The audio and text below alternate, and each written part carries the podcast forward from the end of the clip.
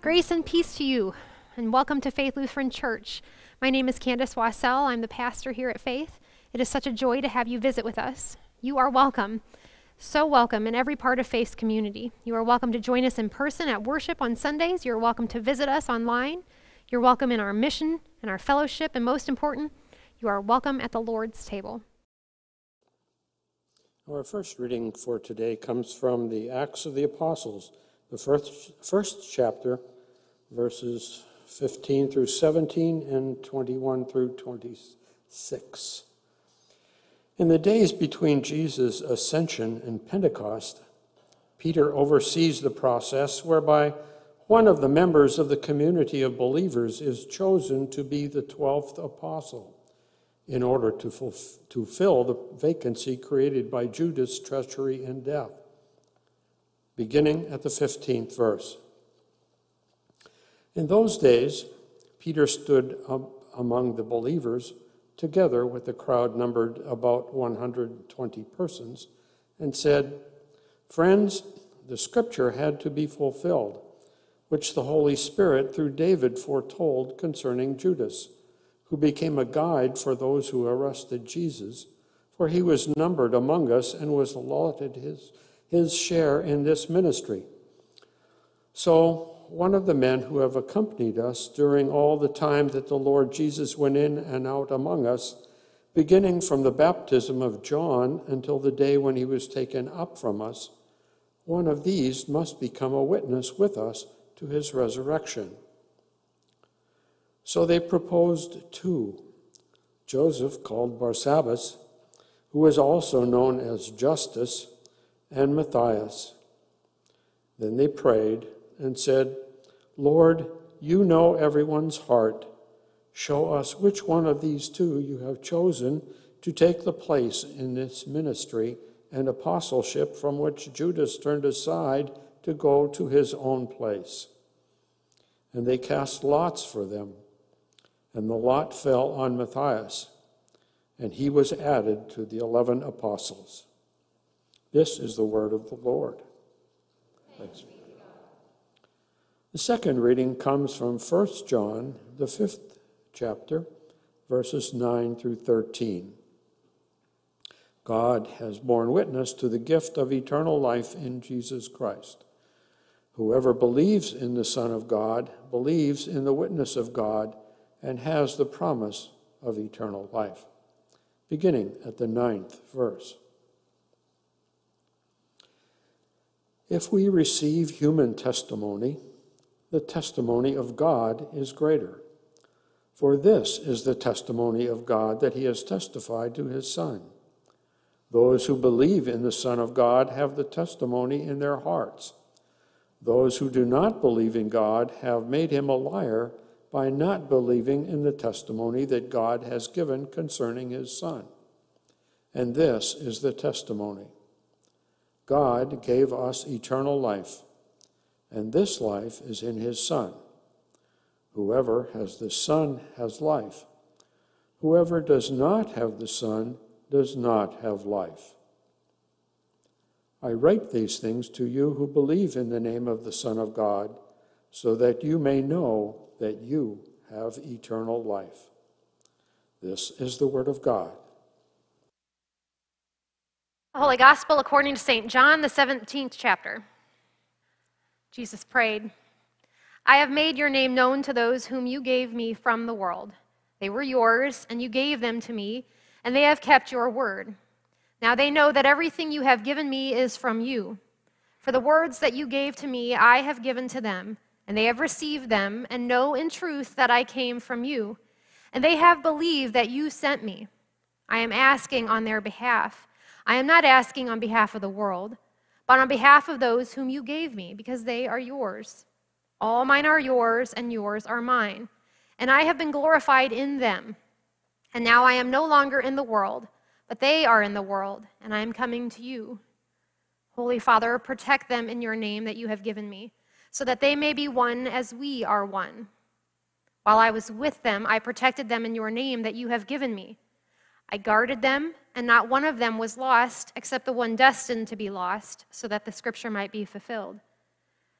But now I am coming to you, and I speak these things in the world so that they may have my joy made complete in themselves. I have given them your word, and the world has hated them because they do not belong to the world, just as I do not belong to the world.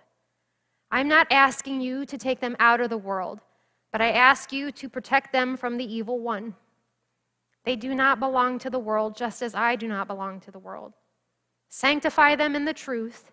Your word is truth. As you have sent me into the world, so I have sent them into the world. And for their sakes I sanctify myself, so that they also may be sanctified in truth. The Gospel of the Lord.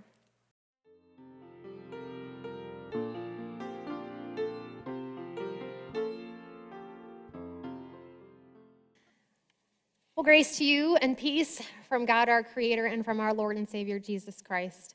Amen. At the heart of our Christian faith is the belief that from the cross, Jesus mediates for us. That somehow, in a seemingly routine death at the hands of a Roman occupying force, Jesus was at work atoning for the sins of the world. My life for theirs, Jesus says. And God listens and responds, saying to Jesus, For your sake, I will offer them mercy and eternal life. That is the core of what we believe. It is a promise for future salvation at the end of this life, and it should bring us great comfort. But in our gospel reading today, we see that Jesus is at work mediating for us here and now also. His saving work is not limited to our eternal lives. But now I am coming to you, he says, and I speak these things in the world so that they may have my joy made complete in themselves. That is what he prays to God the Father. Here and now, that they may have joy. Now, Jesus wouldn't pray like this for his disciples unless he sees something something threatening their well being, their joy, and their purpose. Why else would he need to pray for it? And just what is it that Jesus sees in their lives? Well, perhaps he sees something like Carl Norden saw in World War II that led him to invent this. Now, I'm waiting for any of you aviators. Do you know what this is? Anybody? Any what? Well done, men. Good job. Yes, it is the Norden bomb sight. Made because up until the bomb sight was developed, there was no such thing as precision bombing. Bombs were dropped indiscriminately somewhat from planes in areas with the goal of simply destroying lots of stuff and people and demoralizing your enemy into submission. But Carl Norden saw vulnerabilities or choke points in the Axis powers' war making capabilities. Like, for example, a ball bearing plant in Germany that made all the ball bearings Germany needed to wage war with. Now, if you take out that plant, I think there are a couple plants in that same area, then you take out Germany's ability to wage war. You don't have to drop lots of bombs. You just have to drop a few bombs accurately. And in order to drop a bomb accurately on these choke points, better technology was needed. And so he invented this bomb sight, and with it, a more efficient way to bring an enemy to its knees. It wasn't heavily utilized in World War II, but it points out choke points nonetheless vulnerabilities that the enemy can exploit to bring life to a screeching halt. Now, we saw that up close and personal this week when cyber terrorists shut down the Colonial Pipeline, shutting down gasoline supplies to entire region. Not one shot was fired, not one bomb dropped, But it certainly brought lives to a screeching halt. Not only that, it turned folks against each other. There was fighting at gas stations and arguments amongst ourselves about why this happened and what we need to do about it. It's pretty effective messing with choke points. Perhaps that's what Jesus saw when he looked into the lives of the disciples vulnerabilities in their lives that, if exploited, could shut down their lives, shut down their joy, shut down the work of baptizing and disciple making that he was leaving in their hands. He knows he's leaving, he's got work for them to do. And he knows that the evil one knows our choke points. He even says in his prayer that the evil one has already taken down one of his disciples. So, what was Judas's choke point? Money, apparently. Maybe he owed somebody. Maybe he had debts. Or maybe he just wanted something in his life that he couldn't afford. Whatever the reason, it was a choke point in his life, a place where the devil could squeeze him into submission. It makes me wonder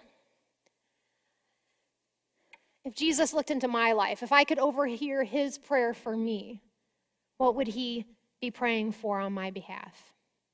What are the choke points in my life? Where can the devil, the powers of this world, or my own sin, or however you understand evil, where could it strike in my life and squeeze me into submission? For me, it's my mental health, it's my children, it's my job, all places that would paralyze me if they came under attack. What are your choke points? What are the things in your life that turn you inward on yourself, that pull you away from the work that God has set aside for you? Where are the places of vulnerability that could bring your life to a screeching halt, rob your joy, and pull you into anxiety and self preservation mode and away from God? Now, I'll be honest and tell you that sometimes even the fear of those things getting messed with in my life is enough to bring me to a screeching halt.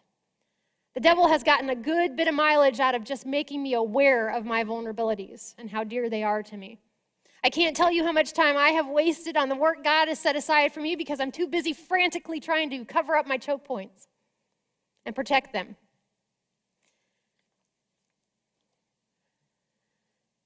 But that is precisely the immediate reality Jesus is praying over. He prays God's protection into our lives right now.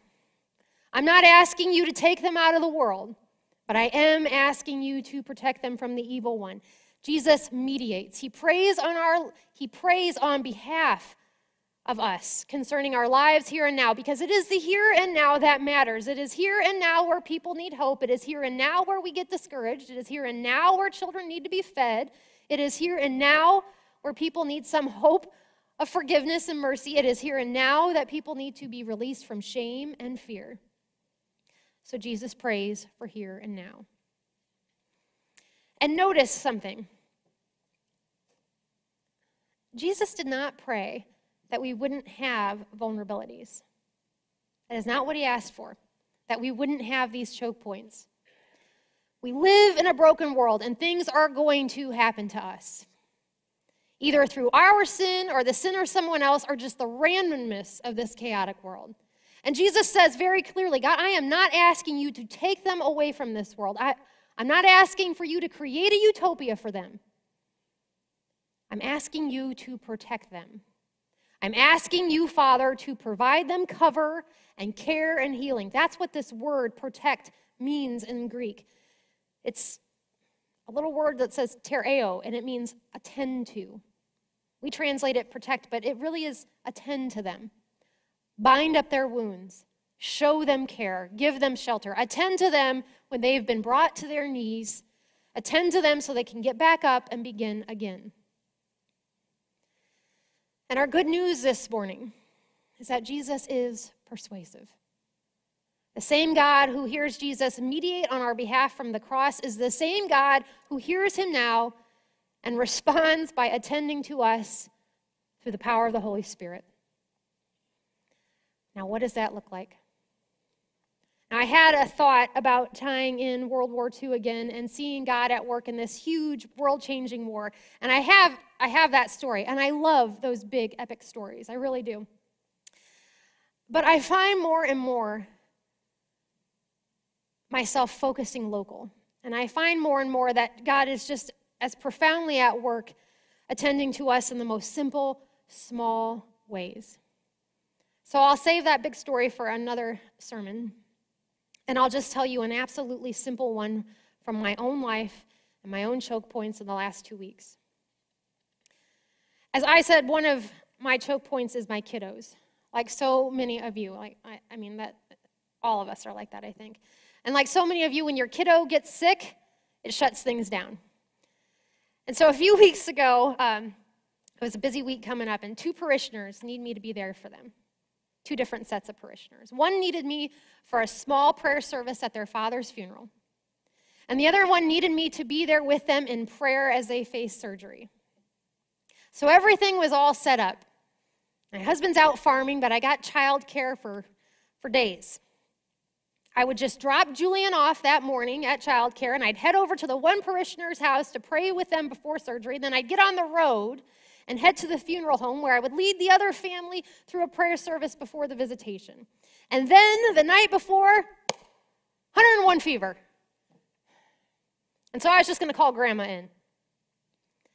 But then I started feeling feverish.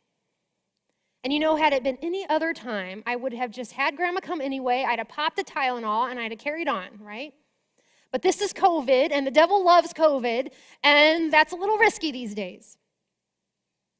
So things just came to a screeching halt, and I realized with utter panic that I am not going to be able to care for these people. These people who needed a pastor, these people who needed someone who knew them, these people who needed someone who cared for them, who could pray over the very specific vulnerabilities in their lives. What was I going to do? And then out of nowhere, a thought showed up. There's this couple here at Faith who know both these families, who is dear to both these families and they have led prayer services before, and they are expert prayers. And so I called them, and they said, We'll go. And they did. And what I learned is that they ended up saying things and doing things that I could not have even done in those moments because they had these longer relationships with these brothers and sisters. People of God, that was Jesus praying. Jesus praying not only on my behalf, but on the behalf of the people who needed care that day. That's Jesus providing cover for our choke points. That's the Holy Spirit attending to our vulnerability, stepping in not to fix the problem, but to care and protect and love us through the problem. That's what it looks like when Jesus mediates on our behalf here and now, and that's what it will look like when he mediates on our behalf in eternal life. Thanks be to God that it starts right now. Thanks be to God that Jesus attends to us through each other here and now. God bless us to this holy work. Amen.